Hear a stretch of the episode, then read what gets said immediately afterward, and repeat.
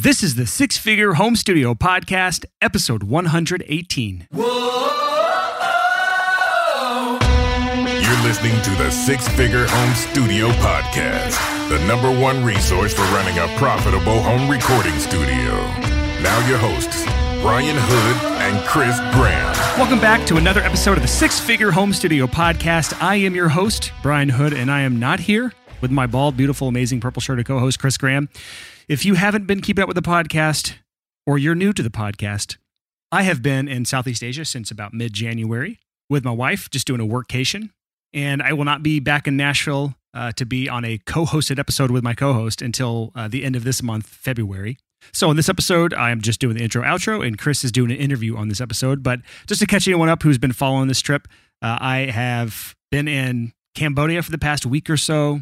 My wife and I toured some of the temples out there, Angkor Wat, uh, the Tomb Raider Temple, and a couple other ones out there. And uh, now we are in northern Vietnam in Hanoi, and I'm recording this intro at our hotel, the lovely Oriental Jade Hotel, which so far has not been the best. It's actually the first morning at like 6:30 a.m. I got a call from the front desk at the hotel telling me that there's a driver here to pick me up to take me to the airport. And I just was like, no, no, there's not because I don't check out till Monday. And then the second night at 1.30, actually close to 2 a.m., the power cuts off and an alarm goes off on our entire floor and wakes every single person up on our hotel floor.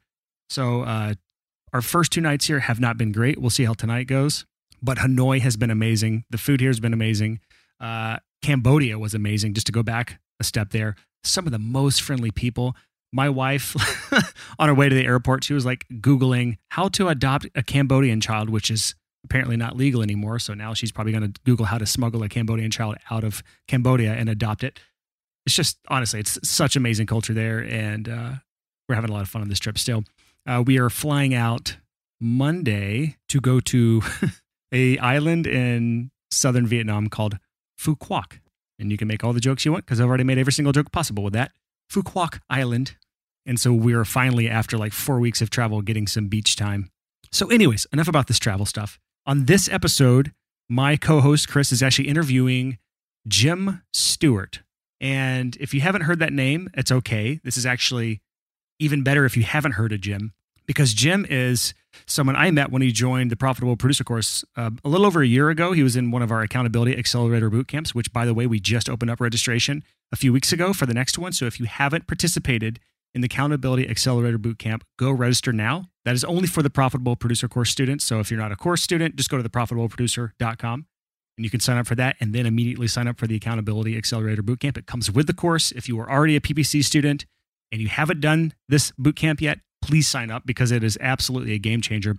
But Jim, I learned about him uh, whenever he joined the course, joined the Accountability Bootcamp. And over the last year, he's actually joined up with Chris Graham for coaching as well. And Jim's story is interesting because for years he's kind of stagnated around the forty, fifty thousand dollar a year point, which is great. It's a good living for most people, and a lot of us would be happy to be there.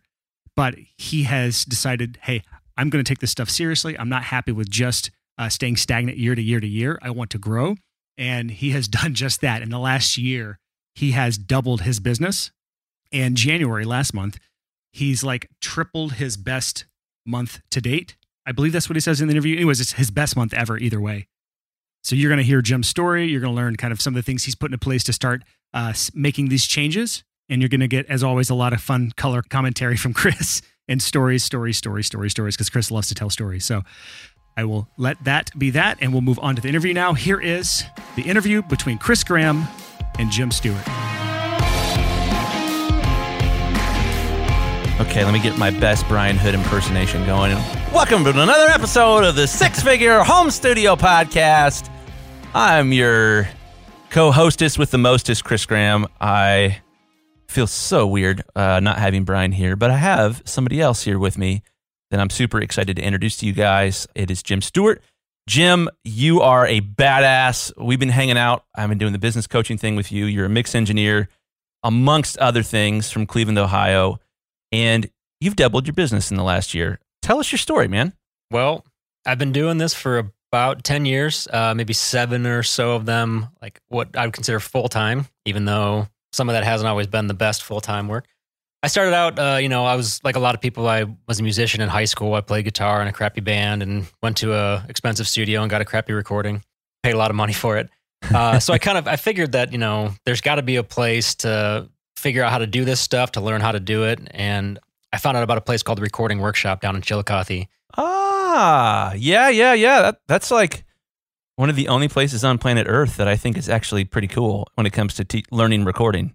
That's the kind of place that I recommend to people if they want to do some kind of schooling for it. Yeah. To get like the the foundational, you know, stuff down just because What does it cost? Like 70K less than Full Sail? oh man, I think it was like like less than 5 grand when I was there in 2005. Oh, so 78K less than Full Sail. yeah. it was nothing. And I mean, that included living there. Whoa. It was like a 2-month program then, so it's it's like a trade school. You go and it's just all recording all the time, but I mean, day 1 they say this is a microphone. This is how a microphone works.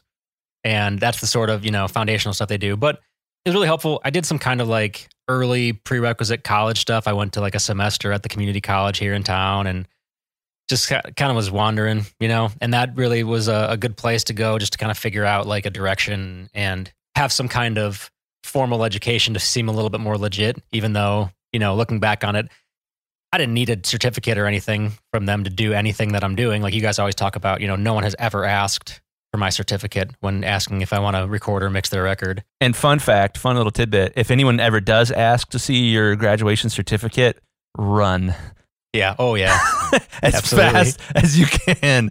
Run from that potential client because it will be the worst project you've ever had in your life. It was a great, you know, like just again figuring out like signal flow and just the basics quickly. You know, I could sit there and do it, but it was just like a good way to get into it. And you're recording bands by week two, so getting into a studio and actually doing it. I know there's plenty of schools where like you don't even see another like a musician until like year two of your four year program, and that just seems like Man, I didn't even see a mic until year four.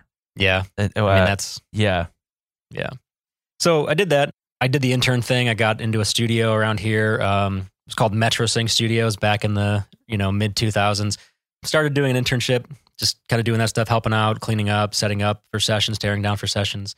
Pretty quickly was hired. It wasn't like a, a full time thing where I was getting paid a salary, but it was just like if you do a session, you get 15 bucks, you know, 15 bucks an hour, whatever.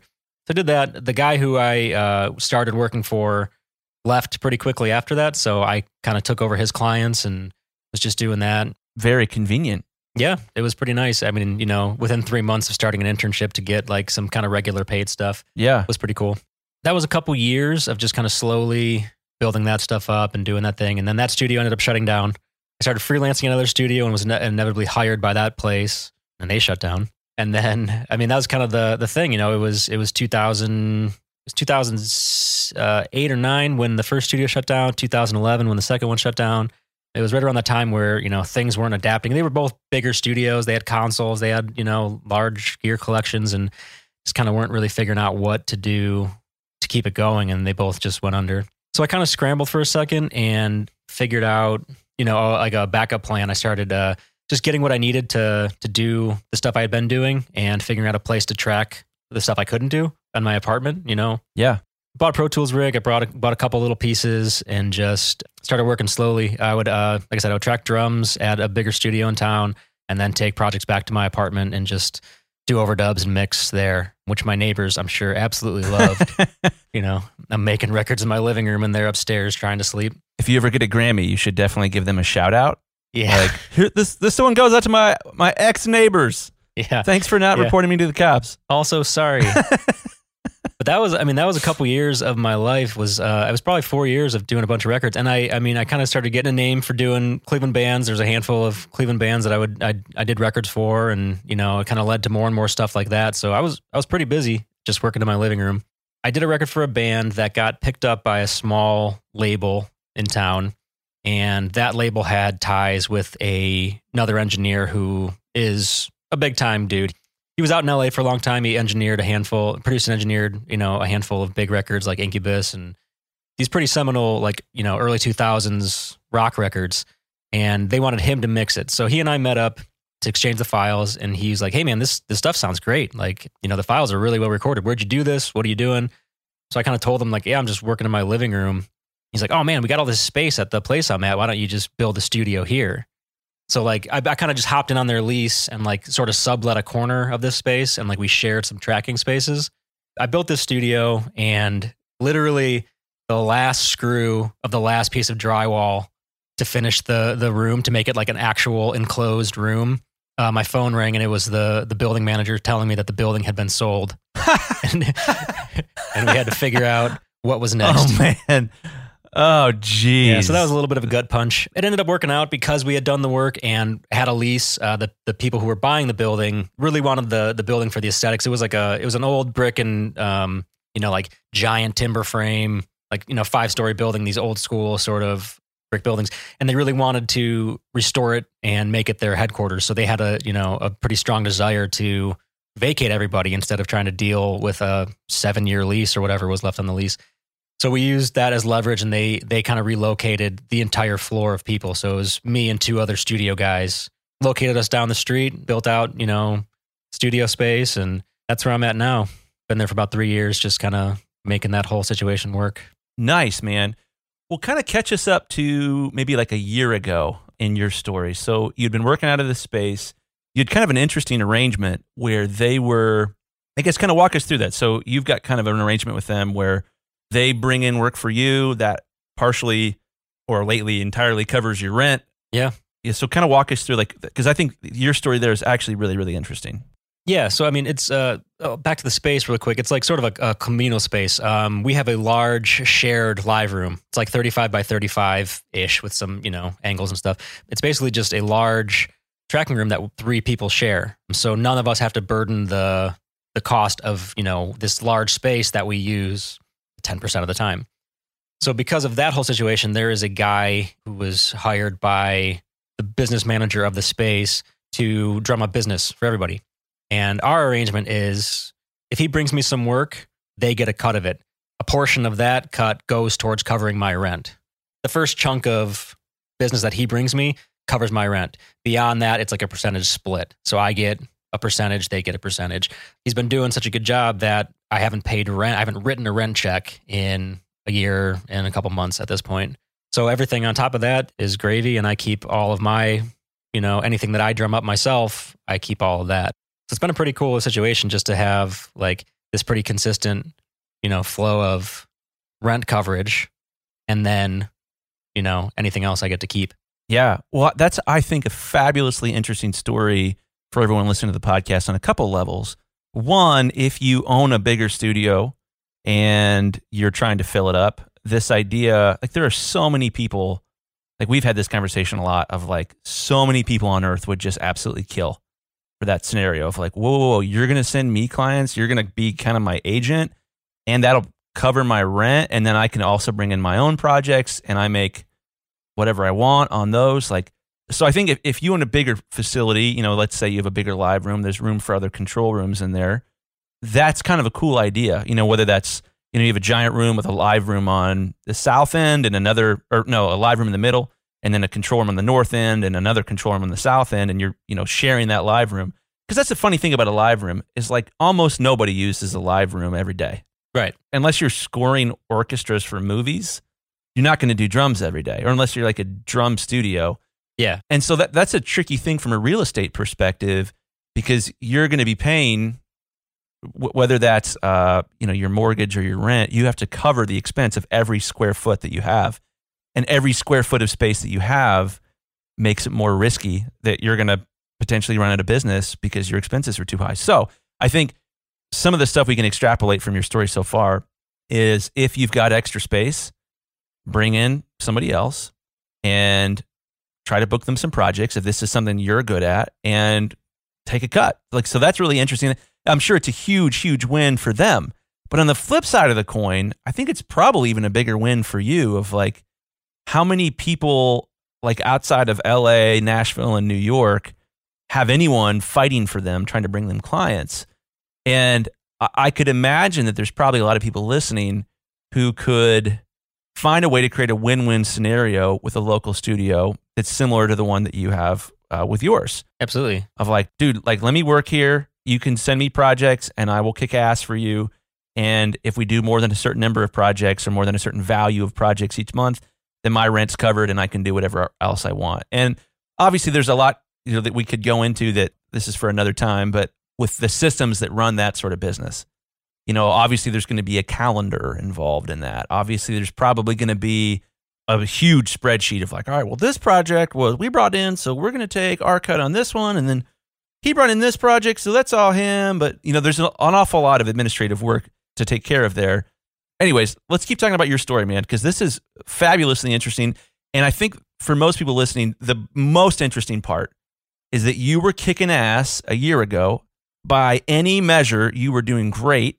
And this year, you're doing twice as good. Right. And I want to talk about that because that is the dream for every single person listening. But there's also like nightmares as part of that dream, which I, seems like you've avoided. My, yeah. So mostly avoided. I mean, you know, they're still there.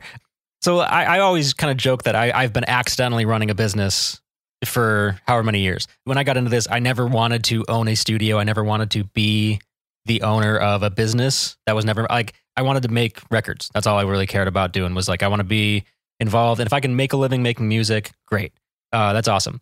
About a year and a half ago or so, I realized that that just wasn't like I, I was running a business and I just wasn't doing it well. You know, I just like I had kind of like fallen into this thing by default because I'd work at a studio, it would close. I'd work at a studio, it would close. I would, you know, try to do all these things. I just had to to do it myself because nowhere I could go would reliably, you know, there I, I just couldn't guarantee a place to work, you know. So I had to figure it out on my own. And then all of a sudden I, I have a studio space, I have a business, and I'm just not running it effectively. So I was kind of just like, you know, sort of limping. I mean, I was fine, but I was kind of just sort of like trudging along down the same path, making about the same. I'd have, a, you know, three to five percent growth every year. A couple year, like a year, I'd slip. A year, I'd have a little bit better. But like that was kind of it for a couple years in a row. you hit a ceiling. Yeah, I had a ceiling. I just kind of felt like, you know, here's where I'm at. There was a sort of a cap on like the local studio hourly. And I was kind of like, you know, I was right around there, just like everybody else. Like, oh, well, that's what people charge. That's what people will pay, sort of thing. And like about a year, a year and a half ago, like I said, I was kind of just like, got to be something else. I got to be, you know, I got to start focusing on another side of this thing. And that's kind of where I stumbled upon Brian's six figure home studio, you know, course. I did the profitable producer course. That's awesome. I kind of went back and forth on it a lot. You know, I'm like, this is, it's a pretty good investment into, you know, this whole thing. And I was unsure about it. And then I think he had a sale and I was like, all right, I'm just going to, I'm going to grab it. And I did that. And to be honest, I didn't finish it. I got like, I got almost to the end and I kind of like just started falling into other stuff. But what it did do was it, it kind of, you know, it helped me figure out a lot of foundational stuff that I should have had in place so long ago, stuff that you guys talk about on this podcast all the time, all the foundational tech, all the foundational just things that should have been in place to run a business effectively that I, I was like I had a website that didn't do anything. It like had my name on it and like there was no like it had an email. There was no conversion, there was no it was nothing, you know. It was just whatever. Went through that whole thing and then I ended up doing the um, accountability boot camp as well as part of the profitable producer course. Through that I ended up meeting a couple guys, one of whom you know, Stuart Richardson, Love Stuart. such a good dude. He's awesome. And we we did our, you know, part of that was to have like a weekly meet up with the guys on our team and that kind of turned into a mastermind group.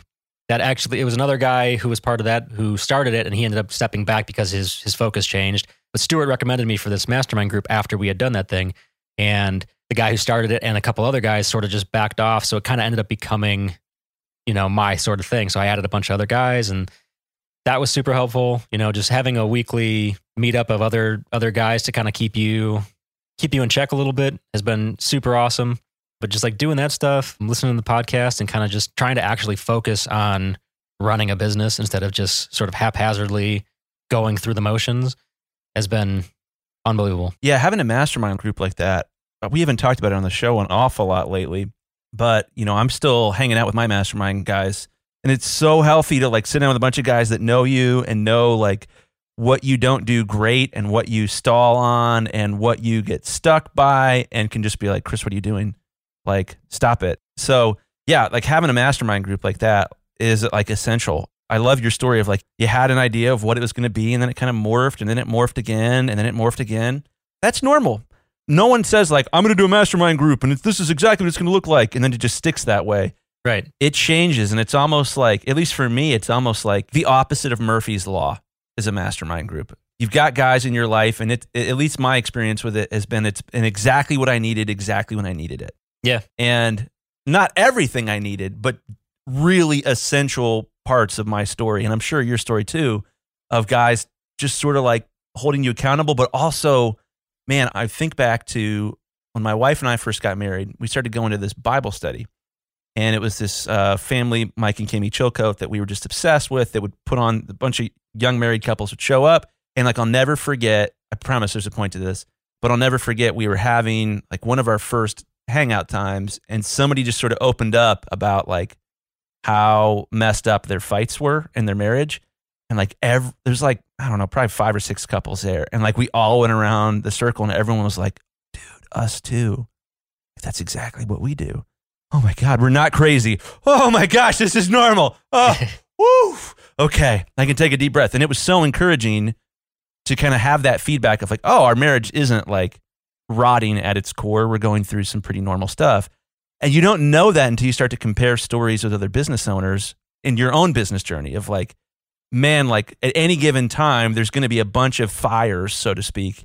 And to have other people either be like, hey, you should put that one out, or, oh, dude, I've got the, I've had those fires for 10 years. Same ones Yeah, you've got. right. Don't worry about it. Right. That's no big deal.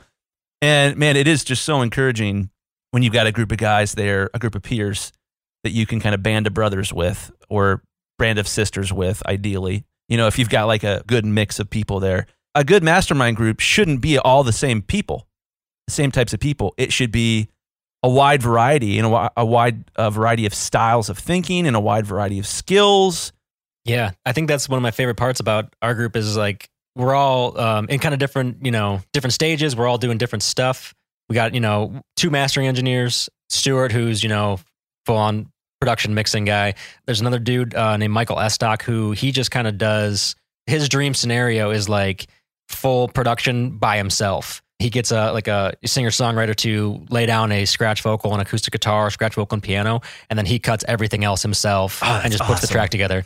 Yeah, it's the best. That used to kind of be my dream a long, long, long time ago. Yeah. You know, he'll he'll record bands and he's texting me while he's recording a band. He's like, Man, I just I just want to be by myself. Just you know, it's so much easier.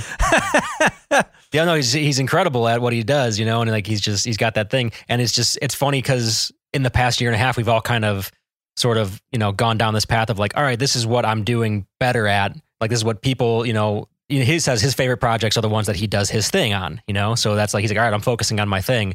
Another guy who's like a, you know, composer for film and stuff like that. And he's going down his road a little bit deeper. And it's just really cool to have, you know, different perspectives on stuff. And it's like business therapy. Yes. Oh, man. Like a mastermind group is just like business therapy, man. Yeah. More therapy for all of us. One guy will play devil's advocate. One guy will be like, hey, uh, I think you shouldn't do that. The other guy's like, oh, no, I told you totally should do that. Absolutely. You know, and it's just like, all right, cool. You know, and just get some perspectives on stuff. And That's awesome, man. Well, that's super duper healthy because I really think, like, growing up, I, I think my thought of, like, what is a healthy community? It's like, oh, we're all unified and we all believe the exact same things. We all think the exact same ways. And now, as an older person, I'm like, ooh, no, no, no, no. You need, like, people that are comfortable with confrontation, one, and that have a different perspective. And it's when you get a bunch of people like that together where there's a safe environment to disagree and a safe environment to sort of like share that's essential and it is like a therapy thing of not only seeing like oh other people have problems too i thought uh, for some reason i think as audio engineers we all on some level sometimes believe that we're the only ones with issues sure. Yeah, like a mastermind group can solve that in a lot of ways. But I love what you're saying. I love this idea of like you've got different people. It's not like like for me, worst case scenario would be a mastermind group full of mastering engineers. Right. Yeah. Like that would not be a good move. if I join a group of a bunch of dudes who are just trying to mix records, it's like that's not great. And unintentional side benefit of a of a mastermind group like this is we can all work with each other on different things. You know, like Yeah. Michael doesn't like to mix stuff, so I've been mixing stuff for him. You know, like Jake the composer is, you know, he's doing a lot of comp- composition stuff, so he'll come here and track drums sometimes. Or like, you know, there's all these kind of relationships that can happen from that. Like, I didn't know all these guys when we got together. They were, you know, friends of a guy that I did know, or like we kind of put it all together. And now some of those dudes are working together, and it's just like it's been a really cool thing because we all, you know, have different sort of focuses and strengths and stuff, and we can all benefit from each other's experience. I think success comes from having multiple perspectives. Sure. This piece of like having a mastermind, I cannot imagine being successful without a community like that. I can't imagine how anybody could pull it off. I'm just not smart enough to do that. I need a group of people to be like, hey, uh, really cool that you did that, but you're blind as a bat on this issue right here. Right. You need to address that. It's really, really healthy there.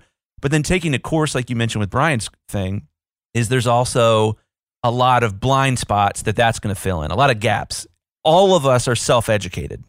You know, whether you went to Full Sail or the recording workshop or you've never been to recording school or what, all of us are making this up as we go, especially in business world. We're all kind of figuring out like what are the unique ingredients in a successful business for me. All of us are different. All of us have different skills. All of us are in a different location. All of us have different taste.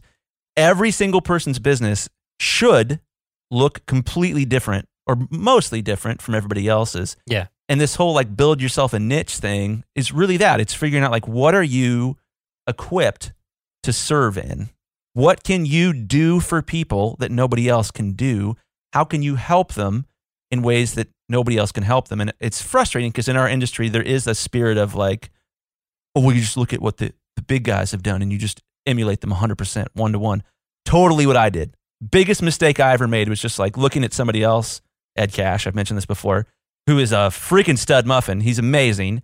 Looked at his career as a successful producer and was like, I'm just going to do everything he's done. And like, there's a lot of problems wrapped up in that. And, you know, my friend Andy J. Pizza, who's upstairs from me right now, that was on last week's episode, loves to talk about, you know, this idea of it's an open world. It's kind of like a video game.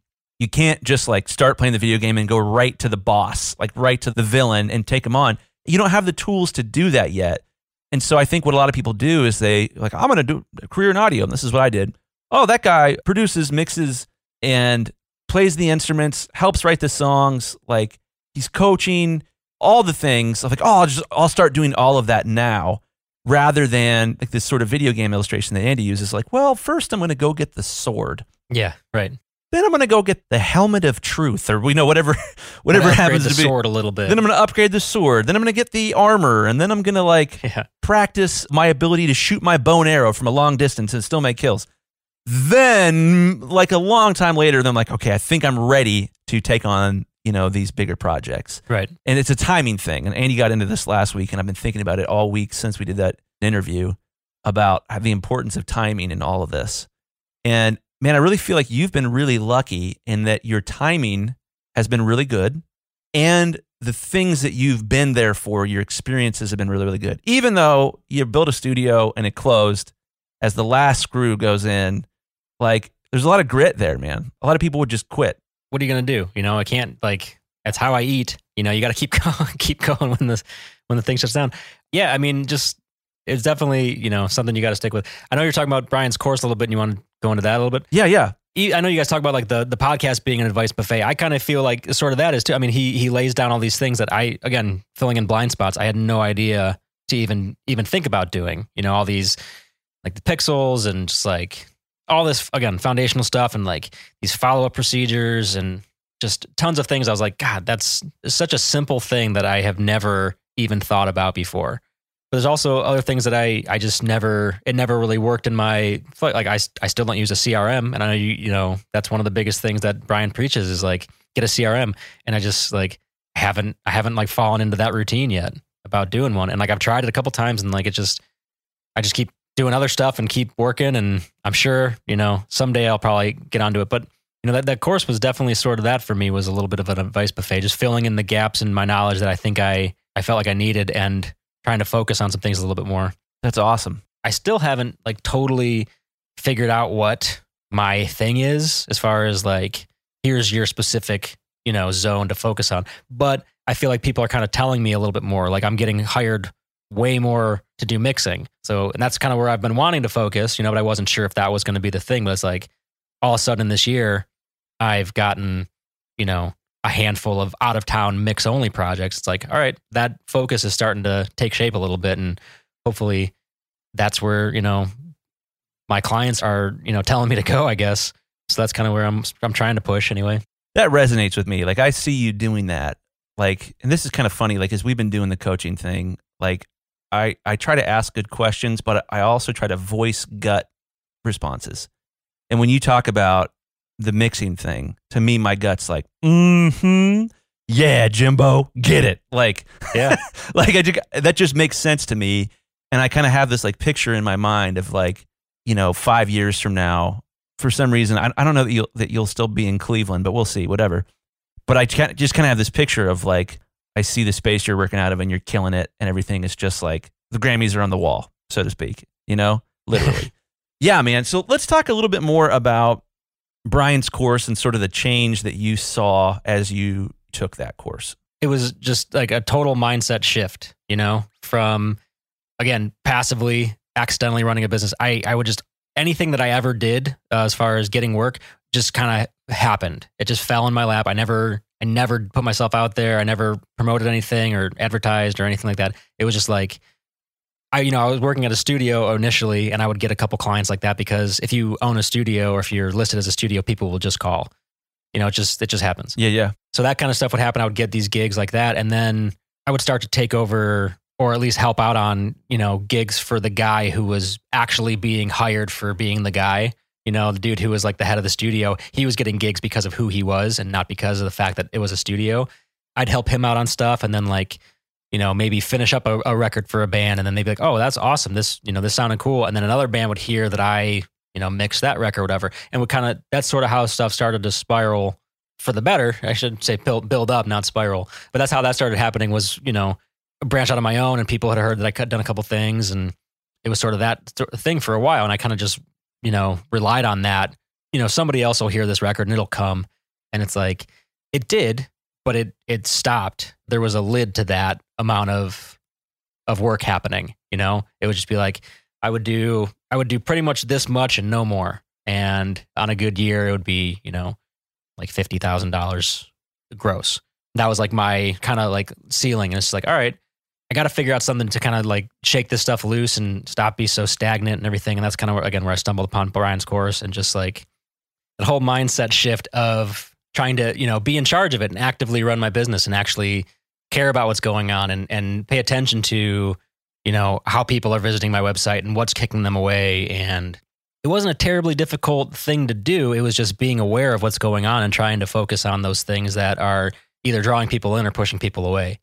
The course just made that whole thing more present, I guess. You know, it just it made it like You're able to see how you looked to people on the outside. yeah, it's almost like you don't know what you don't know. You know, it's just like climbing a cliff and there's like the plateau and you're like, all right, that's that's the top, and then you get there and there's a whole nother set of things that you didn't even know were going to be there, and it's like, oh, okay, so here's all this stuff I didn't know.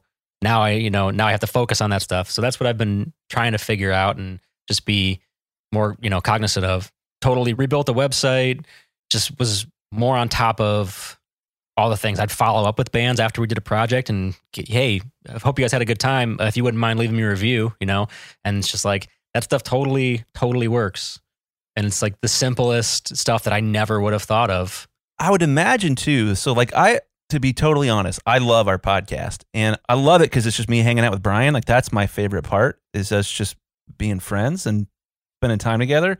But my frustration with the podcast is in a lot of ways, a podcast is not a good place to get all of your information. Sure. It's a terrible place to get all of your information. And so, one of the things I think that's beautiful about Brian's course is it's a different medium. You know, a medium is like, you know, radio is a medium, TV is a medium, cinema is a medium. I'd call video games a medium. Podcasts are a medium. When you switch to a different medium that's, you know, possibly more written, you know, you're reading more books or another medium. Possibly you're watching more videos, depending on, on what that happens to mean. That can let you look at things from different angles.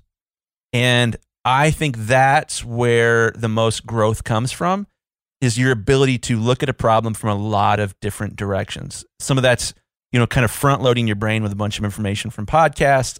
Another part of that is front loading your brain by reading a bunch of books. Taking a course that's for you and your niche is really, really helpful too. And we'll talk a lot more about this in a minute, but having somebody who is on some level an expert in your field ask you good questions and help you figure out where those gaps are is super, super valuable too. So let's talk more about that. So you took Brian's course, business was going really, really well. it was a big mindset shift for you. At some point, I want to say it was like maybe what April of this last year. Yeah. You reached out, you were interested in doing the coaching thing with me. Tell me about why you were interested in that. Well, like you're saying, I mean, it's, you know, the podcast being just like a dump of information. I would listen to it and I, was like, oh man, this is this is incredible. This is such a such a good thing. And same thing with the course, like this is such an incredible thing.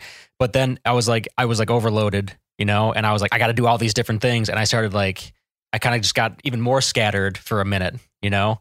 It's like mixing. You get like a, a whole new setup of whatever, and you change your entire approach, and then it's like you can't make anything sound good for a little while until you like you know refocus on stuff. And that's that's kind of what it felt like. It was just like right now I'm thinking about a million different things I have to do to improve all this different stuff that I've got wrong. And I felt like super scattered. Yeah, that's really interesting. I think the hardest part of everything, all this type of growth, and you're you're you're talking about this now, is you learn a bunch of new things, but then the most important thing you can possibly do, most important, like this is not advice buffet. This is I believe to be universal truth, and you will only hear me say that like once every 75 episodes on the show, is that you have to put them in the right order. You have to prioritize them. You have to say, well, this thing is the most important thing. This thing is the second most important thing. This thing is the third most important thing. And here's the catch the order that you need to do all that stuff in is different for everybody and gets more and more different and more and more unique the bigger your business gets. Sure. Yeah. So that to me is the most challenging piece of and so there's a book I don't recommend anyone reads it unless it, this sounds super super super interesting but there was a book called Mastering the Rockefeller Habits that one of my mentors, I mentioned him before, Mark Fixeri, gave me and was like, hey, Chris, you should read this book. Honestly, I wasn't ready for it yet. It was for like much larger companies than when I was running with a bunch of employees. But he talked about what John D. Rockefeller used to do. He would have, he called it one of five, and you would build a to do list, and you only had five items in that to do list, and all of them were do or die. And then you'd put them in the right order, and then whatever was number one, you kept working on until it wasn't number one anymore. And the frustrating thing about building a business is sometimes you'll get partway done with number one, and number one is no longer the most important thing because it's done enough. Maybe you've got like your quote form done on your website, but you haven't figured the CRM backend yet. And at that point, it might be more important for you to work on getting more cold traffic, or it might be more important to build your portfolio, or who knows? Like it totally depends on where you're at of like what now number the number one thing will be. Yeah. And boy, yeah, masterminds are helpful for that. Courses are helpful for that. But I think what makes a course even more helpful is just letting you know, like, here's all the most important things for most people. You need to be aware of all of these. It's kind of like chords. I'm a guitar player at heart. It's the only reason I'm talking to you guys today. The only reason I got into audio was I love the guitar, all kinds. Nothing is cooler than a guitar in my mind. But when you learn a chord, I remember like in seventh grade, I learned how to play a G chord and it was cool to be like, man, I'm going to be using this the rest of my life. Like, like I will hit that G chord so many more times, and now I have it as a tool in my toolbox. And I think that's one of the things that makes a course like Brian's so valuable is that you know what all the tools in the toolbox are. At the end of the day, you can start using them, and that's super fabulous and fantastic. And for me, like the business coaching thing that I've been doing over the course of the last year, when people have you know reached out, they've filled out my application at chrisgrahammastering.com slash coaching, by the way. One of the most important things I've asked them is like, well, have you taken Brian's course yet? And if they say yes, I'm much, much more interested in exploring coaching with them. If they say no, usually I don't say no to everybody because everyone's situation is different, but that usually is a little bit of, at least a, we'll call it a little baby orange flag. It's like, hmm. And for better or for worse, like people that have taken Brian's course, I think have had more success as I've coached them than people who have not taken Brian's course yet. Let's talk about that. So it's a it's about nine months ago. You've taken Brian's course. Things are going really, really well. You decide you want a business coach. We start talking. Walk me through that process. Why did you do that? Again, I just felt like the course was awesome. It gave me, a, like you said, a lot of tools in the toolbox. It was just like kind of when to use them and which one to, you know, focus on or where to focus first. And that's kind of where I just felt like, all right, I got this stuff and stuff's starting to kind of pick up. I'm still not really sure about a lot of the things. I'm not sure where to put my energy or even, you know, if I have all the stuff that I'm supposed to be considering right now. Ooh, yeah, yeah. So I think like that was a big part of the of why to reach out. It was just to you call it advice buffet versus personal chef. You know, the podcast is probably like the big like Golden Corral buffet that's got everything, and then like Let's go with Ponderosa. right. Okay, it's the Ponderosa, Ponderosa. buffet. I don't like Golden Corral. no one not does. a fan. and then like you know the the course was a little bit more specific. You know, it was like maybe like just one like just American food buffet. You know, and then the business coach thing is like, all right, here's what you're gonna get. So I think that was a big thing. Like the first time we talked was like, all right, my problem at the time was just like too much stuff. I think when we started talking, I had 70 plus songs to mix. Oh my gosh, I forgot Yeah. about that. Yeah, you you told me that on our first call, and I was like, oh dear God. Yeah. So like that, that was like my problem wasn't necessarily like finding work. It was just managing the work that I had effectively. Yeah, So one of the big things we started doing was just building systems and make a system to kind of track the progress of a band, a song, a session, whatever, through my process, you know? So I, I developed, you know, based on your system was uh, like a folder system that just says, all right, all these projects here are in the tracking stage. These ones here need to be prepped. These ones here need to be mixed. These ones are waiting on approvals. These ones are done. I need to print, you know, 24 bit mixes or whatever to send to mastering this folder they're all done so the whole point is just to try to move those things through the you know through the folders more effectively. Again i, I like i'm like trying to count. I'm like oh i have another i forgot about this band. I've got five more songs to go. I forgot about this band. I've got so yeah. you know it just it just kept building up and now it's like all right yeah i can get a glance of where i'm at and i've got a i, I schedule each of those things and just kind of come in and try to knock out mixes. Yeah, that system, it's a system that I use and you've modified it for your own workflow. A little more about that. The basic idea here is for us in the audio world, especially if you're mixing or mastering, you've got a session file, right? That's associated with the project. And then you probably have a, a folder that contains a bunch of project folders, depending on your DAW, that also contain session files. So, you know, you've got a band that you're working with, and then you've got five folders within that folder, each for one song. And then that folder gets moved around depending on where in the process it is. So, like when I walk into work today, I will see a folder called To Master. And in To Master, there will be actually, let me just kind of pull it up and I'll, I'll kind of read off. We don't really, haven't been doing a whole lot of tactical stuff like this, and I get a lot of questions on this. So, within that folder, I'll kind of simplify it. I've got one period quotes. That's people who have sent me files to listen to to give them a mastering quote. Then I've got two dot samples, and that's people that want a sample. And then I've got three dot paid. And then within paid, I've got people who want advice before mastering. That's called the advice folder. The next folder is called waiting. That's people we're kind of waiting to hear back after advice. The third folder we've got in there is called three dot schedule. And so all my projects start at the very top of my folder system because I sort them by name. So one dot quotes will be the top. Two dot samples will be right below that. Again, if I'm sorting by name in OSX or whatever you happen to be using, the third folder is three dot paid. And then we've got a couple folders in there. And then schedule is projects where it's like, hey, these are ready to go. You need to let the client know when they're going to be getting them back. And then I've got my fourth folder is called scheduled. And the fourth folder, and this is kind of long and drawn out, but the fourth folder, I've got a system that creates folders automatically based on the due date of the project. So, like, I'm looking at it for Friday. There's a folder called 2.14 Friday. Today is the 6th. So, I've got some specific projects that are due on that date. And when I select, we're going actually more into this than we've gone into in coaching, but I'll select a client's folder within my schedule folder. For the folder is called their email address dash, and then there's like a project ID that's unique to each project, and then dash, and then there's the project name, and then dash, and then the number of songs that are in that project. I'll run this little script that I wrote, and it'll basically say like, "Hey, when you gonna be done with this? Uh, uh, how about Friday the 14th?" And I'll click that button. It'll email the client and say, "Hey, you've been scheduled," and then it'll move that folder into the Friday folder, or if necessary, create the Friday folder.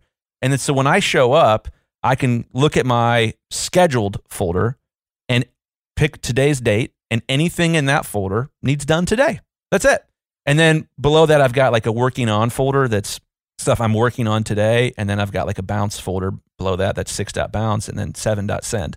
So working on all the projects I'm working on today, bounce all the projects that need rendered, that need like exported, and then send all the projects that need uploaded and sent to clients. And as you guys probably imagine, all the bouncing and sending and all that stuff is all automated.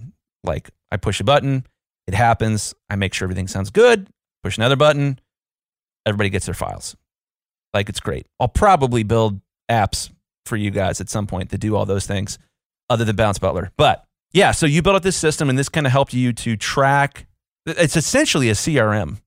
It's not a, yeah, it's a, it's a really small piece of the CRM because you're tracking like where a project is. You could have a follow up folder if you wanted to as well. Sure. We were talking, you know, like getting a dedicated thing, Trello or, you know, Monday or whatever those things that are kind of like project management ones.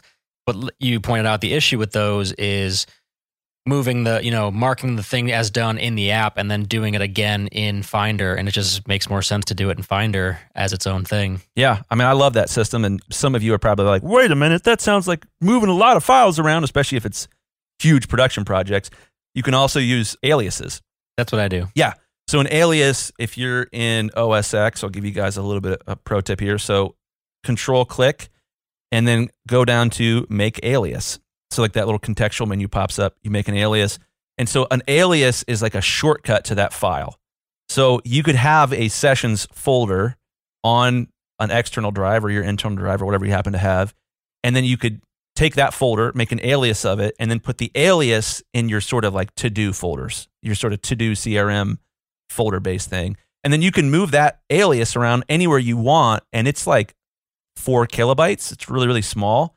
But now you don't have to worry about like, oh, I moved the project into a new folder and now like it's moving it across drives and I'm waiting for it. It's a pain in the butt. So the alias system really makes a whole lot of sense. I didn't mention this before, but all like my automated systems create those aliases for me. So whatever is going to be in my working on today folder it's going to be a bunch of aliases. It's not going to be the actual session folders. Same. Yeah, that's awesome. the cool thing about that too is like you don't have to make an the way I do it anyway. I just I do a an alias for the the song project folder, like the song folder, because when I do revisions, it'll be you know name of song, JS mix, and then the next revision will be revision dot two Yeah, or you know mix dot two. So it's like I don't have to make a new alias for that version of the Pro Tools file or whatever. It just it's the folder. It just all travels together, and then they just move through the through the folders as I need to get them done. That's amazing. The nice thing too is this system will scale with you as you continue to grow. Whether that means like I'm giving you secret copies of my scripts to help you with that, or whether that means you have an Yes, that's what assistant. that means. That's what that means. Yeah. uh, if uh, you could also have an assistant that's going through these folders and making sure like that you have what you need, and it's an easy way for you to communicate rather than like, okay, uh, I'm in my Google Drive sheet with all my projects listed. Okay, I need to do this project today. What was it called again? Oh crap! Let me search Finder. Let me search my hard drives right. for this particular project. And so, like, my inspiration for this system came down to one thing minimize the number of clicks that it takes to run my business. That was it. With this, it's less clicks. Less clicks means less mistakes. Less mistakes means more flow state. More flow state means better work. Real simple. and I have gotten an assistant, Nate. He's awesome. So basically, I just I load the stuff I need. I say, hey man, there's you know five songs in the to be prepped folder. Just whenever you know whenever you come in next, knock them out. Yeah. So another cool thing is too, like you know, going to the po- like back to the course and podcast stuff is like just setting up limits for myself as far as like business time goes. I don't really work much past five if I can help it. Really cool. My girlfriend works around the corner, so we just drive.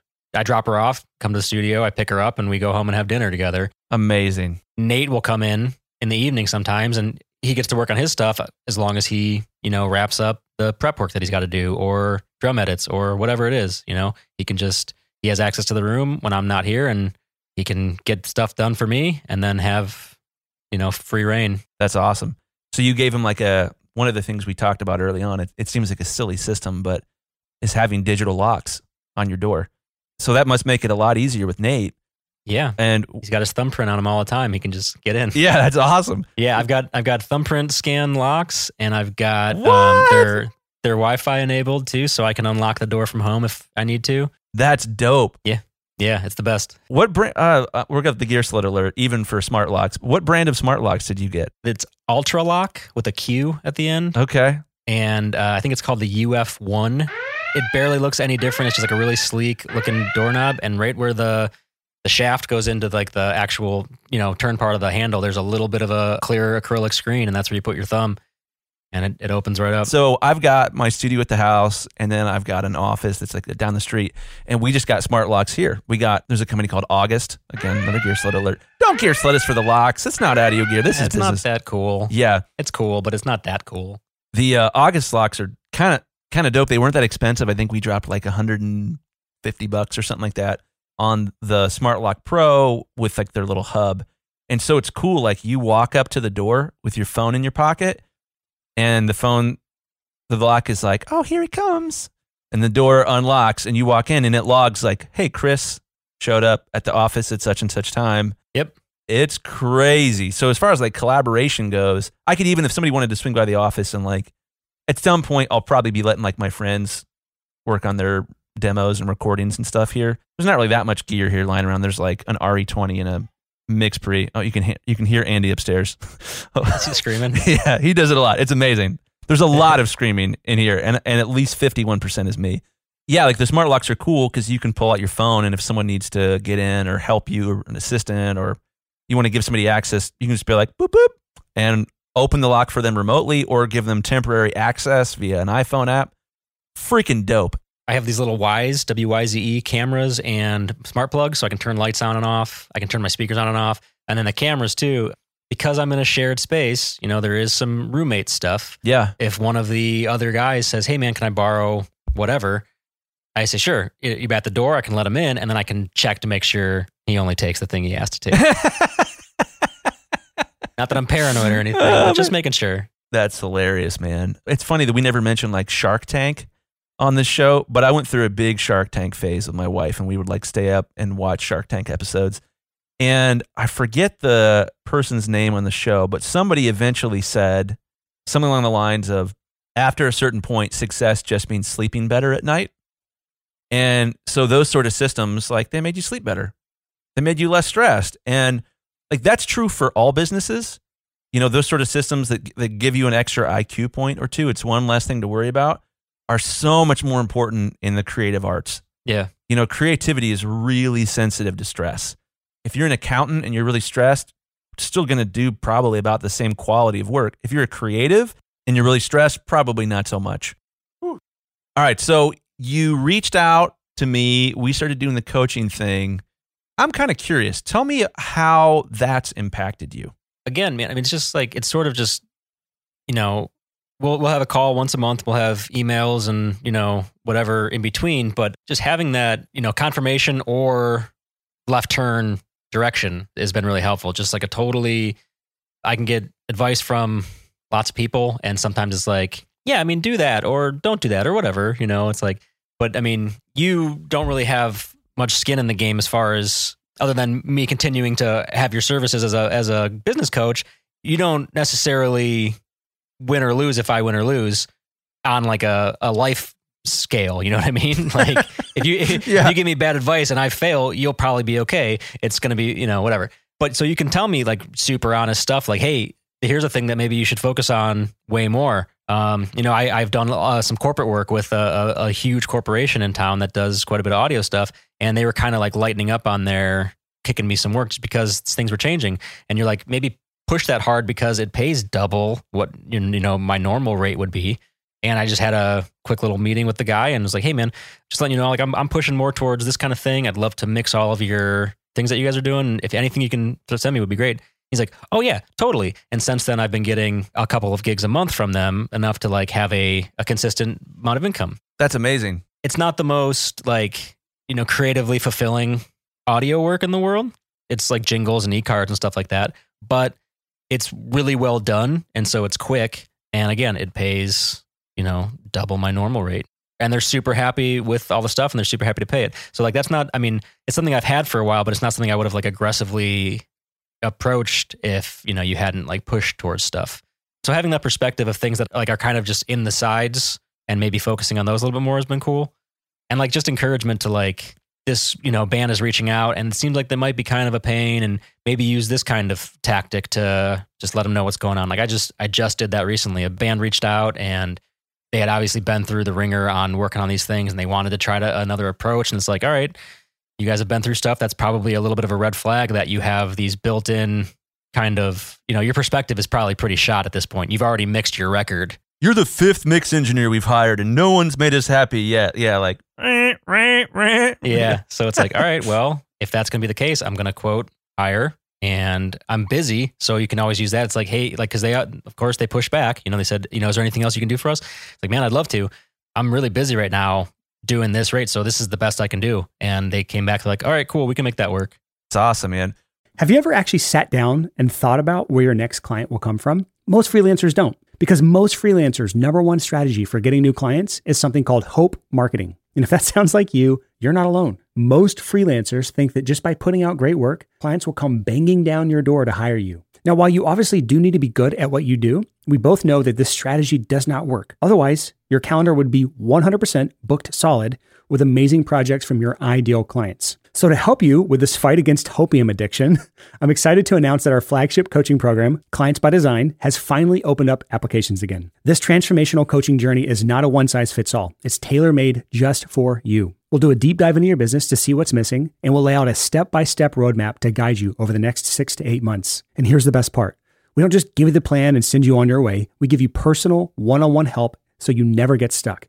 And we make sure you actually follow through with something called our absolute accountability system. So if you're ready to stop relying on hope marketing and ready to start building your own client acquisition machine so you can get a steady flow of clients, then it's time to step up and apply for clients by design and see if you're a good fit. Just go to sixfigurecreative.com slash coach. And I'll be the first to say that this program is not for everyone. So far, we've only accepted about 25% of those who apply. So if you want to find out if you're a good fit, just go to sixfigurecreative.com slash coach and fill out the application. Now here's our show. We've talked about this a lot. I'm obsessed with letting the quote unquote market do the dirty work. It's tough to quote somebody a huge rate when you play video games all day long. Sure. But when you're busy, when you've got a lot of clients, it's so much easier to just be like, exactly what you said. Hey, I'd love to work with you on the price, but I can't because I'm in huge demand right now. Sorry. That's sort of the worst part I think about art industry is that sometimes like you'll come across a band or an artist and want to work with them because you like them, you like what they're doing, you like what they're about. But if they can't afford you, it's just rough. Like you only have a limited number of hours in the day and you can only say yes to so many people. And inevitably, like in my situation, when you got three little kids at home, anybody you say yes to, you're saying no to every one of your to time with every one of your kids. Sure. So you got to be really, really picky with that. But yeah, I love that, man. Like I think, you know, back to this idea of like, you know, the corporate gig that you've been doing more and more. I think good coaching, whether that's me or anybody else, is that one, the coach asks enough questions to figure out like, oh wow, that's a cool opportunity. Have you thought about it in this way? Or hey, how do you feel about this? I think they first of all ask good questions. And then second of all, like the insights that you get from good coaching should cover the cost of coaching. For sure. So like right now, and depending on when you're listening to this episode, you know, if this is from a year ago, it's probably more expensive. But right now, somewhere around 400 bucks a month is what most people pay when I'm coaching them. I generally don't say yes to many people that I'm not sure that they'll pretty soon, pretty quickly within the next couple months, be making at least $400 a month. Yeah. Right. Like it should pay for itself. But man, your story is so perfect for us to talk about on this show because I think that one of the secrets to success, I got this from Derek Sivers' book, Anything You Want, is that when he was growing CD Baby, he would grow 100% every year. And I want to say he grew 100% every year, five years in a row. And for us in the service industry, boy, may God have mercy on your soul if you grow 100% like every year without doing it right. I've done it wrong. I've grown a lot. I hit 50% growth in a year without raising rates one year. Hardest year of my life. It, it was awful. You know, this is back like I had just had our third kid, and having a third kid, your IQ drops like 47 points, like for three years, nine months leading up to, and three years after. So I got it all back like a year ago. So Honora, who's like my muse now, I have so much. She's such a creative kid. I just get so many, many insights when we're hanging out together. It's odd. But so the point of me saying this is that I think my goal for everybody is to help them prepare for 100% growth. And I think if you prepare for 100% growth in the next year, you've got a really good chance of actually doing it. If you could handle twice the business that you currently have, you've got enough time to work on getting more clients and cloning the clients that you already have. And man, you've done such an amazing job of that over the, past nine months. I remember when we first started hanging out, you were charging well, about how much per song were you charging back then? About 250. About 250. Yeah. Yeah, about 250 a song. And now you're charging about 500. Yeah, I'm, I mean, it's been a kind of slow, like just kind of, you know, inching out with that stuff. Um, but when we first started talking, like my goal was consistently 300 a song. That was like my, you know, my new rate was 300 a song. And I would quote people and it would happen. And most people kind of like, kind of were okay with it, but it, it started to shy away a little bit. And then I started, you know, using some of those things where it's like, all right, this might be a little bit tricky. Let's, let's push that a little bit more. I, I'm noticing things. It's like, that might be potential irritations or red flags or just like, all right, this might take a little bit longer. So I'm definitely going to push that. Try to push in like 400 a little bit. And then again, just pushing into 500. And it's like, all right, that's people are paying that. That's, that's the new rate now.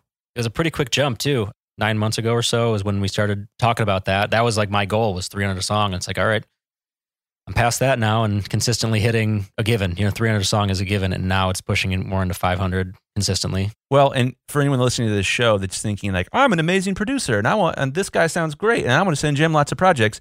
If it's a year from now, it might cost a lot more than 500, and it should. If things continue to go well, like you're going to attract more of the right type of people. And again, letting the market do the dirty work of like, I'd love to work with you, but I have to not work with somebody else if I'm going to work with you. So I can't charge less than this. I think for you, like one of the most fun things with coaching you was I remember when we had the conversation, I think it was our first call about the $500 like a song goal. And I remember like kind of seeing the fear in your eyes a little bit. And like walk me through that of like when you're thinking about growing your business in that way, what was scary about that? I've always been the kind of person to like immediately negotiate against myself. Whenever I've quoted stuff before, you know, it's like, well, my rate is this, but, and I always interject the but. Let me know what you guys are thinking. Let me know what you can do. And it's always, it's always something like that. You know what I mean? It's just, of course, people want to pay less. You know, it's just one of those things. So I I got away from that and just said like, here's what I do. There's always been a fear. I don't know. There's just like that thing you guys say, like walking past a small pile of money for a bigger pile of money. It's like I'd rather get I'd rather get some of your money than none of your money.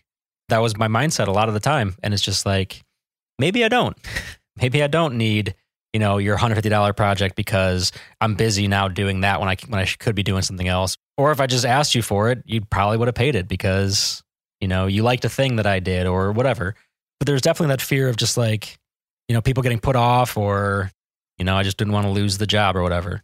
So quoting too high to scare people away, you know, just didn't want to put people off. And I'm sure I've done that since then, but it's like, okay, I'm not the right guy yet. If you guys got some, you know, maybe in a couple years you'll be more ready or something. I'd love to ask you something else about that along the same lines. I think one of the scary parts about raising your rates is I think there's a healthy percentage of people that should tell you you're too expensive.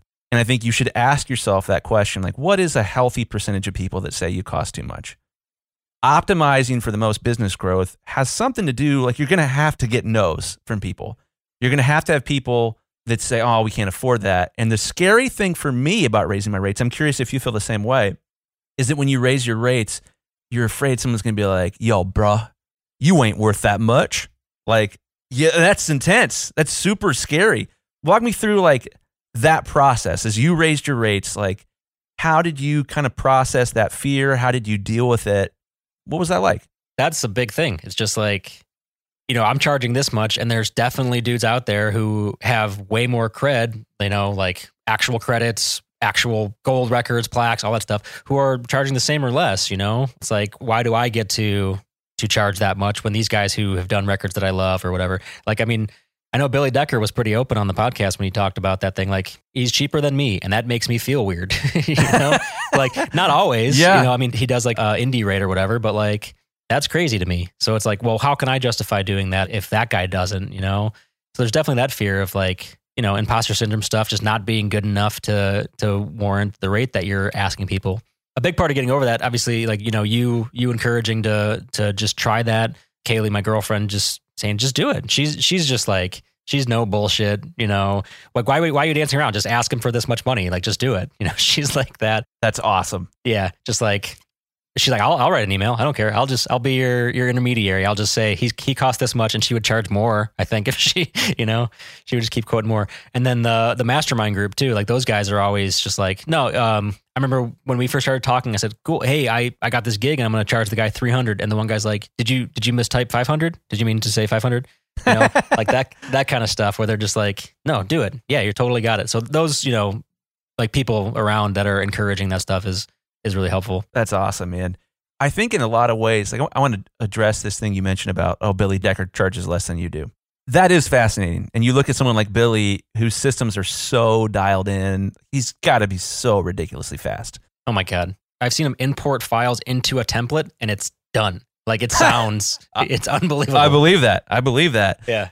Also, maybe a possible app that I'll come out with at some point too.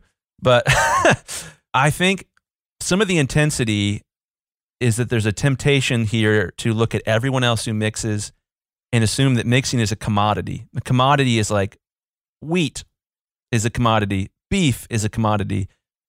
Beef generally is about the same.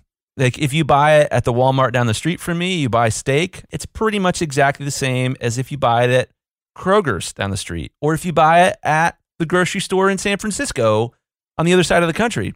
It's about the same, so the price is about the same. Gas is the same way. Gas for your car generally costs about the same, you know, with some variability depending on like what neighborhood you're in. But it's not like it's going to cost four dollars a gallon in one community, and the next door it's going to cost one dollar a gallon. Right. And the temptation is to look at mixing and to say, oh, it's a commodity, and mixing should cost this much per song. But here's the problem with that: music depending on how you look at it, and I feel pretty strongly about this, but we're in the like the metaphysical realm here, so a lot of room to be wrong. I think that all styles of music and each band, each artist speaks their own language. It's like a completely different language. It's like the difference between French and Spanish or French and English or whatever. And if I'm an artist and I'm thinking about hiring a mix engineer, I want to hire the person that I feel is fluent in my language. Right. It's really dangerous to hire a mix engineer that's not fluent in your language. Like, you know, I've had like a bunch of gospel and R&B music that's done really well. That's, you know, one of the projects hit like number 1 on Billboard. Another one of the R&B projects I think like hit number 4 on on its Billboard R&B chart. I forget what it was called. But like R&B guys typically have a frustration with like, man, you know, I hired this mastering engineer before who specializes in rock and it just I wasn't happy. And I was like, well, yeah, it's a different language. You know, there's a, di- especially in the low end, there's a completely different thing that you're doing and communicating. And if I don't speak, or the mastering engineer or the mix engineer doesn't speak that language, it doesn't understand it, it's going to be a nightmare of a project. Right. So if you are taking your music seriously and you want it to be as best as it possibly can be, and guess what? There are a lot of people that do that. It's the most important thing they're working on. It is literally their legacy. And so when they're hiring someone to help them bring that baby into the world, a midwife is essentially what you are as a mix engineer. And same for me as a mastering engineer. We're helping these song babies be born. You want to pick somebody who speaks that language. You want to pick somebody that is easy to talk to and easy, like when you say, oh, you know, I want to use this song as a reference, that the person is like, oh, I've never heard of them. Like in a best case scenario, like, oh, dude, I love that song, man. Like, oh, I'm totally with you. Yeah, the way the horns sound on you know, this Stevie Wonder song. I, I get that that's what you're after. That's that type of spread. Okay, cool, cool, cool. All right, I, I can make that happen. So my point here is that every mix engineer in the world speaks a different language, or should, because every band speaks a different language. You can't look at what other mix engineers charge and say, oh, well, I should be the same, or I should be less, or I should be more. You know, Billy Decker speaks like really dope country ease.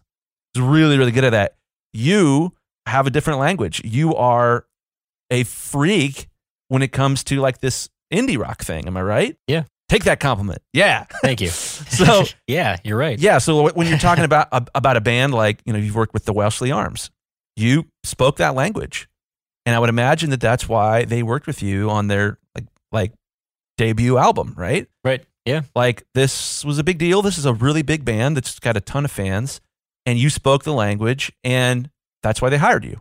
You proved that you were fluent versus uh, like the flip side of the coin that's like, well, all audio guys are about the same, and you know, I'll do a good job and I'll do it for a good price is totally different than like, I understand what you're doing. I get what you're doing. I know who your influences are. And I want to, like, let's hang, bruh. Like, there's something really, really cool about that. I think that's why I get frustrated when people want to standardize what mixing should cost.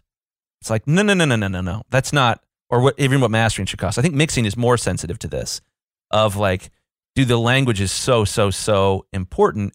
And if you are the only person in the world that speaks Justin Bieber's language, you should cost an obscene amount of money. Sure. And that's totally okay. Like there's no industry standard pricing. Like it's all over the map because music cannot be standardized. And if it does, count me out. Absolutely. Like I'm not interested. yeah, right. Well, let me kind of ask you a couple more questions as we kind of start to wrap up. So you talked about your fear in raising your rates, and um, I, I think like the most proud of you I've been is when you've had the courage to quote these higher rates. And I think what happens for somebody in, in your situation is you get enough of the pieces of the puzzle put together, you get enough of the tools, you put them in the right order, and you start to be in a position of taking risks and being comfortable with rejection. And I think it was really when you started to lean into that, and I think probably all the guys in your mastermind group would agree with me here, that you started to lean into that fear and push and stretch and grow. And when you get those yeses on like the highest quote you've ever sent out, you know, per song, it starts to affirm in your own mind, oh, wow, okay, I'm worth more than I thought I was. And the path here is not to just quote 5x, it's to move it up a little bit at a time. And so there's sort of two pieces there like your starting point, what's your rate at now? If your rate right now is like $50 a song, you're going to have a hard time jumping to 500. Right. Like that's going to go really poor, which is an argument for when you launch your business or you launch a new niche service that you provide, like starting higher can sometimes be much better in the long run. And there's obviously a lot to think about there as far as like you start too high and you have no, no portfolio and you never close anything, that's a mistake. But then I think a flip side of this coin is the frequency that you are comfortable stretching and saying, "Ah, I'd love to work with you, but one, I'm okay with a no. Two, here's this rate that makes me uncomfortable. And three, what do you think? And unless you're comfortable with that no, unless you can put yourself in a position emotionally where you're comfortable with that no, you won't raise your rate. I'm speaking from experience here. There were chapters in my life when like this was an issue for me. And your growth, I think, is a lot of times determined by your courage to experiment with higher rates. Now, that being said, this is different for somebody with no leads. For sure. Again, you want to build this part of the system first, as you want to have a lot of leads so that you can experiment with pricing and start to push it up. And man, like it was really like from the bottom of my heart, Jim, like it was awesome to have like that first call, talk about that rate, and then as we've done subsequent calls, sessions, to hear about how that's going and to see you go from like, okay, I'm terrified, but I'm going to do it to I did it and it worked. Like, whoa. Oh man. Like, so you doubled your business in 2019. And I don't know if you've thought about this yet, but you mentioned before the call, like January's been your best month Yeah. ever, right? Ever. How much larger was this January compared to last January? Like 247%. So, if you look at a rolling 365 day period of what your revenue was, I bet if you opened up your bookkeeping software, I bet that you are in six figures for the first time right now, brother. Oh, man. We'll see. Let's circle back. Let's talk about that more off air. But I have always been a big fan of having a scoreboard so you know how you're doing. And I'm all a huge fan of rolling scoreboards. So when you look at like, well, 2019, I did this. Hey, great. But like, how much different was that than what you did from July 1st, 2018 to July 1st, 2019? Did you grow in that period? Or like, hey, as of December 31st, midnight, December 31st, you had grown an obnoxious amount over that previous yearly period. But now, if you look back 12 months to, you know, today is February 6th, if you look at February, you know, 5th, or what am I doing here? I'm like losing my brain. From February, if you looked at like February 6th last year to, to yesterday, February 5th this year, that's 365 days. Like, where are you at now? I would guess that you are sitting pretty in the six figure home studio club. If not, I'm very close. I think like total revenue. Yeah. Let me talk about this a little bit because we talked about the, this a little bit beforehand. Of it's scary to even have this information out there, right? It's scary to, to like know like your competitors are like, hmm, are going to listen to that. But I think one of my take homes, what I've learned from this podcast, is that being generous and being open, like secrets are totally overrated. The more open I've been, the more my businesses have grown. And I think that that's probably a universal truth. That's what the Go Giver would say, hands down. But I think that there's also a benefit to this to you as well. You having this information out there is, I think, a good thing because it lets you, as you, as you send out more and more quotes, I'm sure you're going to get people hitting you up that are listening to this show right now. Yeah, I hope so, man. You can just say, hey, like I'm in, I'm in demand. Like I know I said I was $500 a song like last week. But a lot can happen. Like uh, I had 10 people, you know, submit albums and like if I send a $500 quote out to all of them, they all say yes, like my life will be miserable. So man, I'm 550 or I'm 600 or I'm 620. And like that's one of the things that's kind of cool too. We talked about this when we were talking about you raising your rates is this idea of and I think this is what you did, correct me if I'm wrong, but when you had like what was it, 72 songs that you needed to mix. Yeah. My thought was like, what if you just said, "Hey, I cost more because open and honest truth, I have 72 songs I have to mix right now. I'm crazy busy. I could fit you in. I would need a lot more money to make that worth my time at this point. No offense.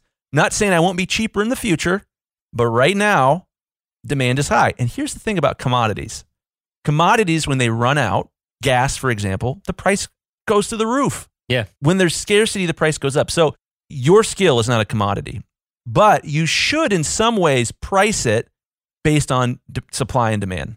So, like, I used to do a ton of rush mastering projects. I have not been able to take on almost any of those over the course of the last year. And I almost always say no unless it's like a return customer, somebody I know really well that's not going to like get too crazy right before their release date. But if somebody comes to me and is like, man, I have to have this tomorrow and I know and I trust them and I'm slammed for the rest of the day, I'll quote them something crazy high. Because in a situation like that, the additional stress and the potential chaos that that could bring to my life, like I got to know I'm not to like take a bath on, sweet, I, you know, worked four times as hard and I made 20% more. Like, no way. Right. If I got to work late, like I'm to charge you through the nose for that. And that's okay. And I think for you having those 72 songs and being able to have the truth to just be able to say, look, I'm swamped. It's going to cost more. Sorry. Yeah. I've done that thing too. It's like, hey, right now, this is what's going on and it'll cost you this much. If you want to wait a month, you can pay me, you know, a slightly smaller rate now and I'll just, I'll push you back until Yeah. then, you know, but it's not going to be before a month, six weeks from now. Like that's when you're going to get in. Totally. Well, and there's a fascinating component there of if you go to UPS and you want to ship a package, there's different prices depending on how fast you want it, right? So that's one dynamic of how you price something. Another dynamic is whether you pay in advance or not. I mean, there's just a lot of levers there. There's a lot of levers when it comes to raising your prices. And I think the most important piece is just building your comfort zone there. So I've said this story on the podcast before, but a great point to illustrate this is in 2008, my wife and I were living in her aunt and uncle's house, and I was running a production company out of their very nice finished basement. And then we started shopping for a house in 2008, and we ran into there's a lot more to this story, but we ran into this guy, this Scottish pastor, at a Christian coffee house in our neighborhood in Gahanna, Ohio at the time. And I'm going to do an impersonation of him. I, I do it in love. He's since passed away, but he said something that changed my life. Is we told him, you know, we're trying to buy a house. You know, it's this is right in the midst of the economic collapse built around the housing bubble. And I mentioned to him, yeah, we're trying to find a house. It's been tricky. We're living at her aunt's and uncle's house. We have to move out in June, and then we're going to move into this other house temporarily. And we're trying to buy a house as quickly as we possibly can. And he said something. He said, and forgive me if you're Scottish or Irish because there's my accent's terrible and it's a little bit of both, even though he was Scottish. He said, Well, Chris, my father always told me when you're buying a house, if you're not embarrassed by how much you offered, you offered too much. And like it was a transformational moment for me of like, oh, being embarrassed can be good. And that immediately applies to our conversation as well of like, there are sometimes, if you're not occasionally embarrassed by how expensive you are, you're doing it wrong. You should be occasionally at least somewhat embarrassed. And I think for people that tend to grow faster, tend to have a higher level of tolerance for like, oh my gosh, like 500 a song. Uh, Billy Decker charges less than that. Uh, I'm still to send the quote. Uh, like your tolerance for that had a lot to do with your growth over the last year. You doubled in size. Everyone listening to this podcast right now, with a few exceptions, wants to do that. And I really think, honestly, like through our conversations, like this has been a bigger piece of coaching for me as of late is talking about like doubling in a year. You know, this 2x 365 is kind of how I've been referring to it in my own mind.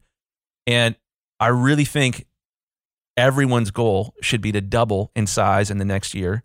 And if you build the systems that you need to do that, you have a much better shot at doing that than if you plan for no growth, which is what most people do. And then so they don't have any systems and then they grow and then they get miserable. Yeah.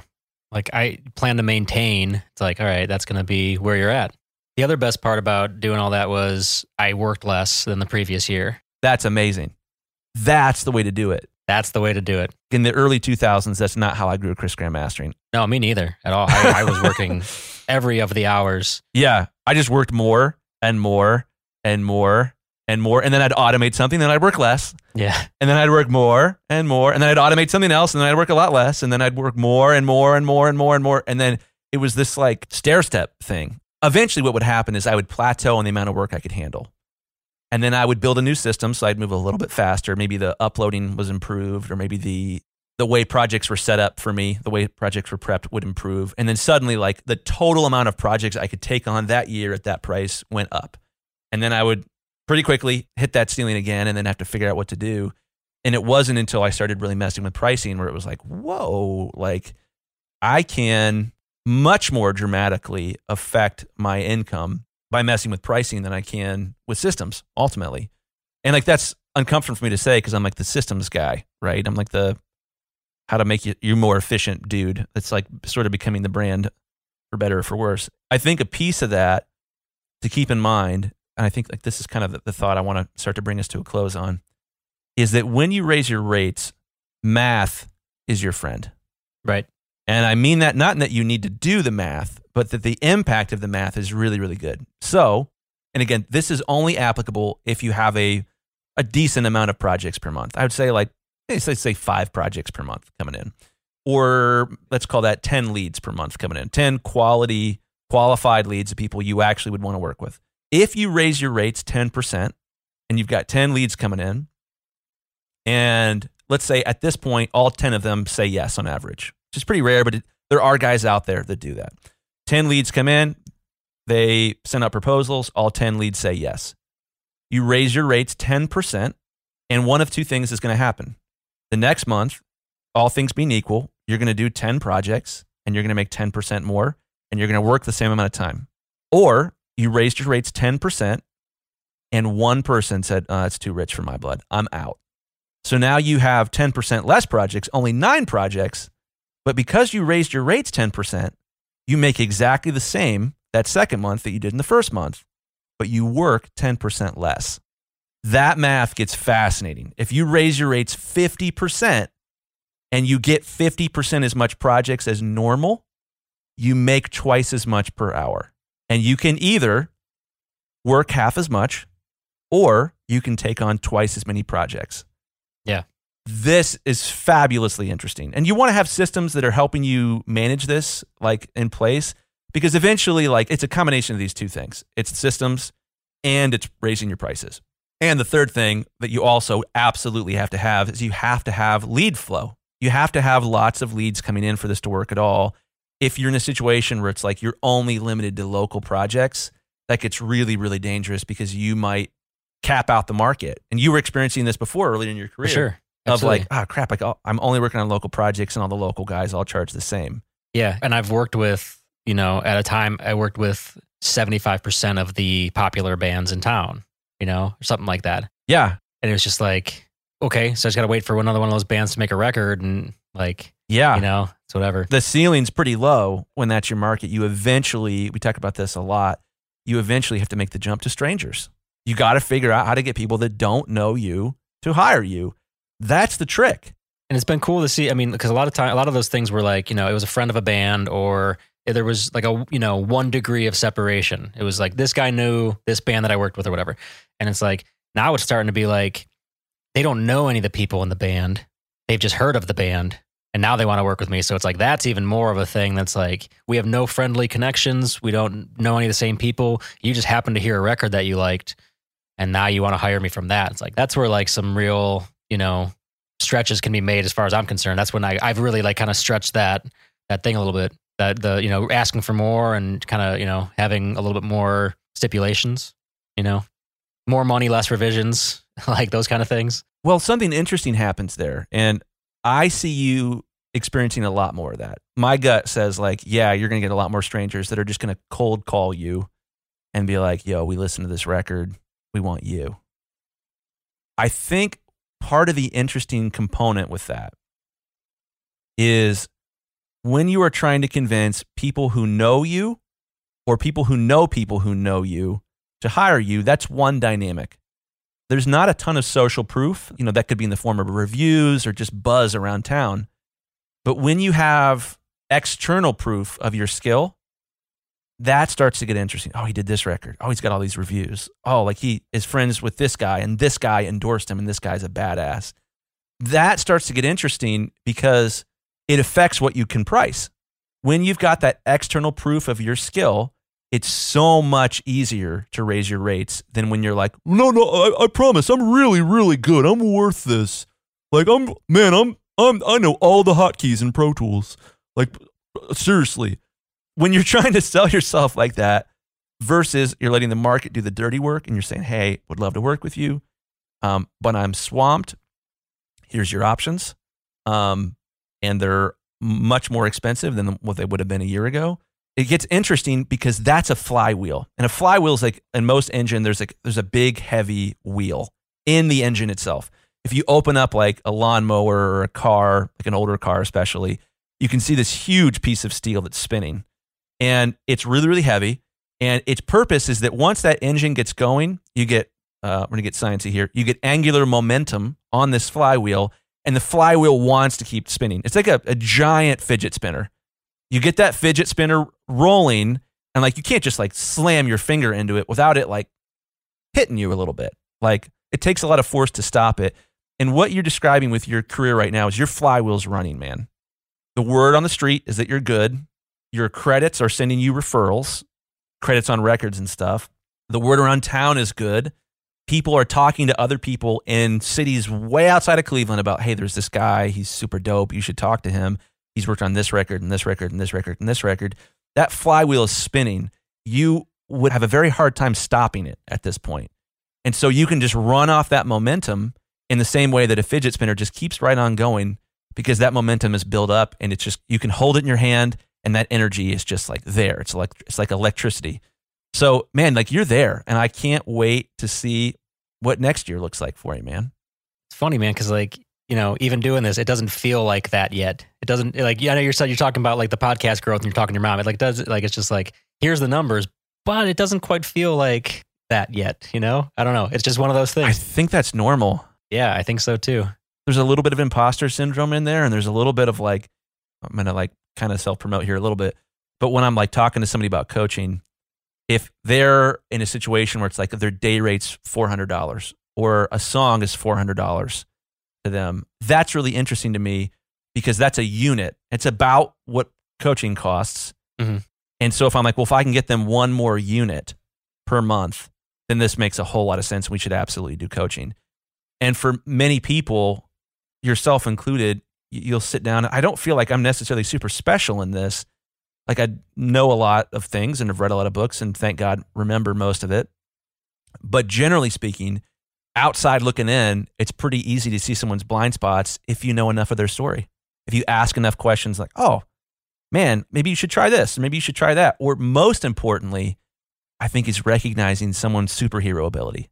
Most people don't know what their true strength is. And That's why I get coaches for myself. I've had a number of coaches. Graham Cochran, there's a, another guy named Evan that's been a code coach for me. I've got plenty of yoga coaches that are pushing me in a group setting. But when you have a coach, they can start to spot your gaps and your superhero abilities. And when they start to kind of point those out, mastermind groups are probably the thing that's the most similar to coaching.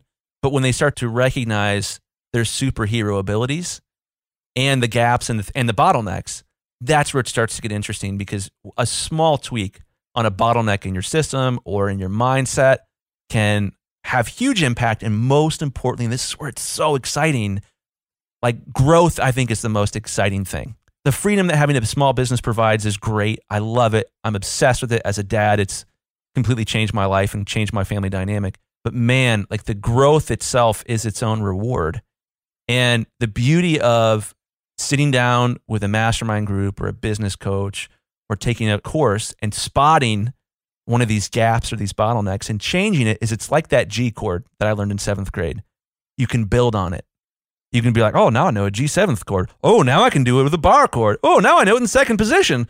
You know, is is there a second position for G chord? I don't know. I don't I'm know. So musically illiterate. It depends on your tuning. But yeah, that stuff. I mean, like I've been self-employed for however many years, but have never really ha- like you know. It's like yeah, I can not work this weekend, but I won't make any money this weekend, and then I'll be scrambling or whatever.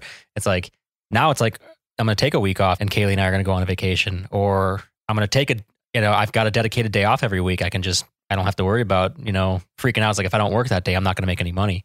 It's like it's getting to the point where it's like this is a, th- a thing. That's amazing. I'm more comfortable taking that time off and working a little bit less. So you're growing, and each time you grow, it's like you get a new brick.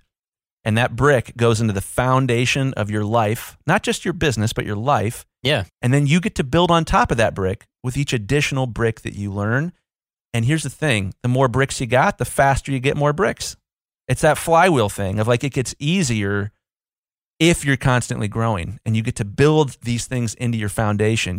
When you figure out like what works in a proposal, you know, or what sort of system that you that like this system that you're using to manage how you do projects, you save time every single day that you come into work as a result of that system. Right. You save IQ points because you're not overwhelmed with like, wait a minute, who, who who's due today? Uh, like when you don't have to worry about that stuff, it makes you smarter. It makes you better. Boy, you know, like you look at just the skill of mixing or the skill of mastering, experience will make you better. But man, these bricks will make you much, much better over the long term. Where you can just kind of long term, long term. I did a Brian there. You walk in and you've got these bricks and you start to it starts to flywheel on you. And that's man, you're right in that sweet spot of like, are you gonna do two hundred thousand in twenty twenty? Maybe. We'll see. You're gonna have to change a lot. You're gonna have to learn how to grow a lot. Not the least of which is your rates. But Jim, dude, th- thanks for hanging out, man. This has been great. And Dude, thanks for having me. Yeah, like I said, man. I've been I've been a fan and uh, a customer of both of you guys for a little bit. I do Filepass and Brian's course and you know all this stuff. So yeah, man. Bounce Butler too. Don't forget about Bounce Butler. you know I got Bounce Butler too. Sorry, yeah. I thought that was implied. it was implied. Yeah, man.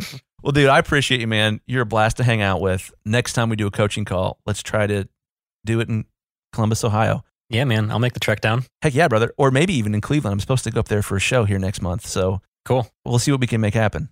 Sounds good. Awesome, dude. One last thing. Where can people go to learn more about you? JimStewartRecording.com, which is a Brian Hood original. Instagram is Jim Stewart REC. Those are two I'm probably, you know, most active on. awesome. Just the website and the Instagram. Yeah. How do you spell Stewart? S T E W A R T, the right way. The right. Yeah. I feel your pain there because as a Graham, my whole life I've always gotten like a G R A H M. What are you talking about? Yeah. Don't you eat the crackers? You've seen the word so many times. Oh man. Well, Jim, good hanging out, man. This was great. Appreciate you, Yeah. brother. no problem, man. Thanks. See ya. So that is it for this episode of the Six Figure Home Studio podcast. Thank you so much for sticking around to the end here. As always, you can find links to the show notes by going to the sixfigurehomestudio.com slash 118 or whatever episode number you're listening to. But this one, if you want to see the show notes to all the links, uh, links to the Profitable Producer course, links to the Accountability Accelerator Bootcamp, or links to uh, Chris's coaching or Jim Stewart's uh, website, or any of the books we mentioned, any of the other resources we mentioned in this episode, just go to the sixfigurehomestudio.com slash 118. And there will also be a link to our uh, Facebook community where we have a, a dedicated thread for the specific episode. So if you have any questions for Jim or Chris, or even me for that matter, you can just go uh, to the sixfigurehomestudio.com slash 118. Look for that link to the dedicated Facebook group thread. Uh, and if you're not a member, you can join for free and we'll be in there answering questions if you have any. And again, in March, we'll be hopefully looking to start our next Accountability Accelerator Bootcamp. We usually wait till we have about 75 to 80 registrants before we actually set the specific date for that. So if you are at all interested, just go to theprofitableproducer.com if you're not a student yet, and you can request enrollment information there. And if you're already a PPC student, just log into your account, and there is a, uh, a way to join that within the academy there.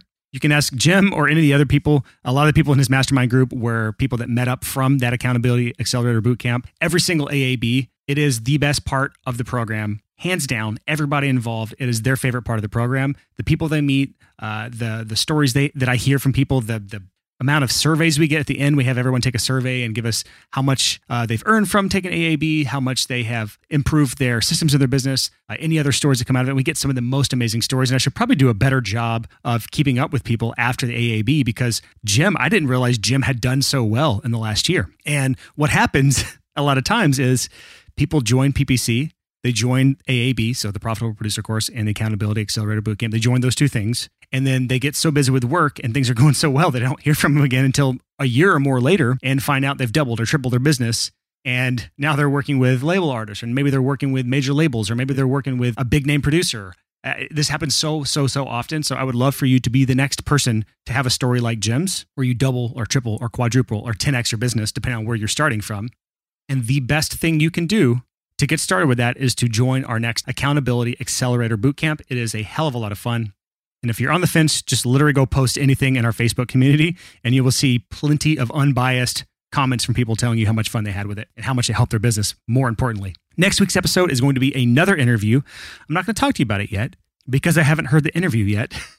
But uh, the person that Chris interviewed is one of his good, good friends, somebody that built and sold or helped build and sell a company to Disney so I don't know what I can and can't say about monetary amounts and what they sold for. Um, I will wait to hear in the interview what they disclose so I can talk about that in the intro and outro of that episode. But just rest assured, listen to next week's episode. It is going to be a damn good one. So, as always, thank you so much for listening and making it all the way to the end because that's just the way you are. You're a completionist. Until next time, happy hustling. That's kind of where, again where I stumbled upon Brian's course and just like that whole mind shit, mind shift, mindset shift, James. Yeah. Don't make me say mind shit. Mind shit. Let's keep it in. I love it. Brian will too, I promise. It'll be his favorite Yeah. thing.